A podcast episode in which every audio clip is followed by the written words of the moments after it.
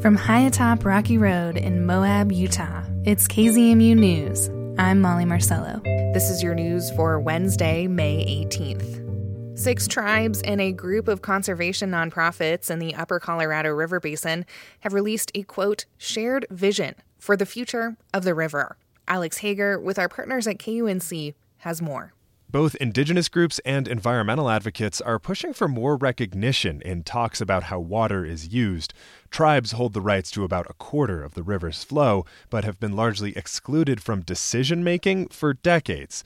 Jennifer Pitt with the Audubon Society says discussion of the environment was also left out of the river's original governing documents.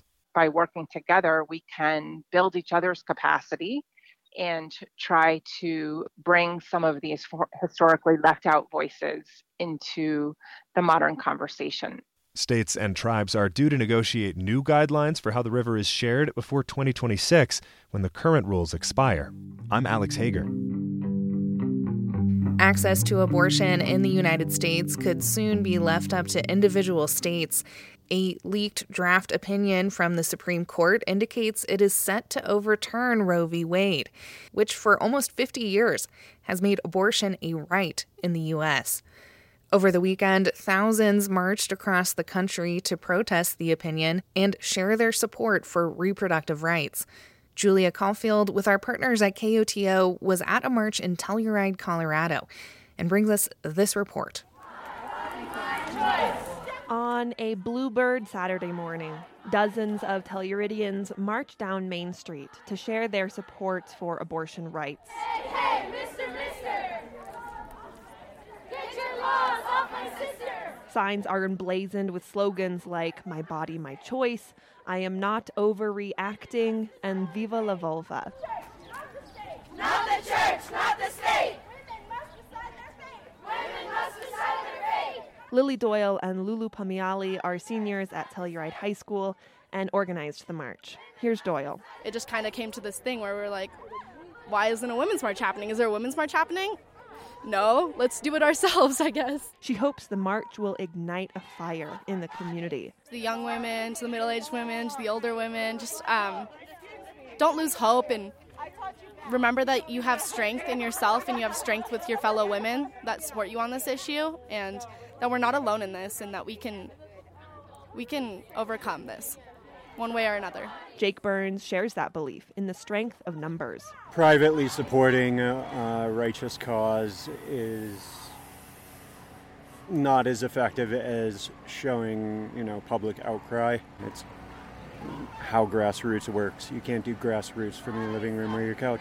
But living in a small, remote community, Maria Abaniel Rangel says a right to choose isn't just about abortion. It's about access to any kind of health care living in a small community, you talk about access and just additional barriers that come to that with transportation and lack of other resources, even in the medical field. So I hope that with our presence here today and the continuous efforts that um, the community knows that we're here. So even if we're a small town, we're a mighty town. Siento que luego viviendo en un pueblo pequeño, pues sí, este, hay esas adicionales barreras, ya sea de tra transportación, acceso al cuidado médico que se necesita para la comunidad migrante o latina, luego pues no tenemos la cobertura segura que se necesita, ¿cierto? Entonces, yo sé que somos un pueblo pequeño y estamos un grupo aquí pequeño haciendo nuestro ruido, pero ¿saben qué? Yo creo que con esto que surja la esperanza, que surja la, la atención de que estamos aquí para apoyarnos, ¿cierto? Si usted o alguien que conoce necesita ese apoyo, conozca que sí, es su cuerpo, su decisión y ustedes, pues, somos un pueblo pequeño, pero somos un pueblo muy poderoso, ¿cierto? Y estamos aquí para apoyarnos y pues, um, sí. The march ends in Elks Park. Doyle and Pumiali stand up on a picnic table to share some remarks. ¡Vive las mujeres! ¡Long live women! Quickly, they open the floor to the group. Women born before Roe, girls as young as eight years old, and all ages in between get up to speak. When I was 20, about 26, I was in an unhealthy marriage and I got pregnant. And I was smart enough to know that if my marriage wasn't working, I certainly shouldn't have a child. And I was able to get an abortion. And everyone should be able to get an abortion if they feel they need it. Generations have grown up with the decision of Roe. Just because the founding fathers didn't put the language in our Constitution does not mean that Abortion is unconstitutional. We must protect women's rights. I cried this morning. I'm so proud of you guys. I'm 51. I, I don't think I can have any more kids, but I have friends who've had abortions, who've had babies when they were young. I have a family member who was raped and had a baby as a result of that. It was her choice. Mm-hmm. it's our choice. Mm-hmm. Never again. Thanks. I like to say that basically, um, we control our bodies. That's why Earth gave us. That's why Earth gave us limbs to control ourselves. Yeah. Like I put on pajamas this morning, didn't take them off. I grew up in a very conservative Vietnamese Catholic household. So I have been told my whole entire life I did not have control of my body at all.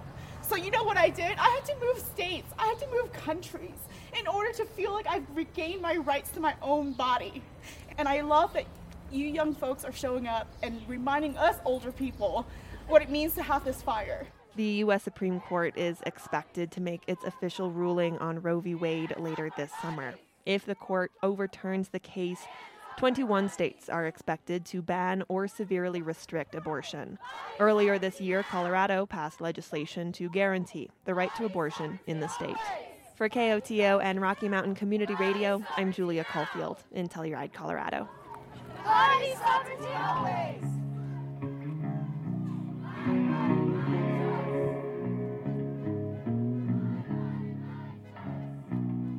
A new report shows that public land conservation has lagged over the past decade in western states, and the number of acres protected in our region varies widely. The Mountain West News Bureau's Kaleb Roedel reports. The analysis was done by the Center for Western Priorities. It found that Utah and New Mexico rank second and third when it comes to protecting public lands.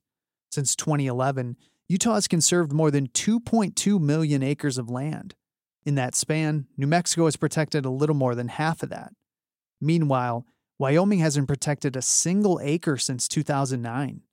Kale Century Reno is the director of the conservation group Wyoming Wilderness Association.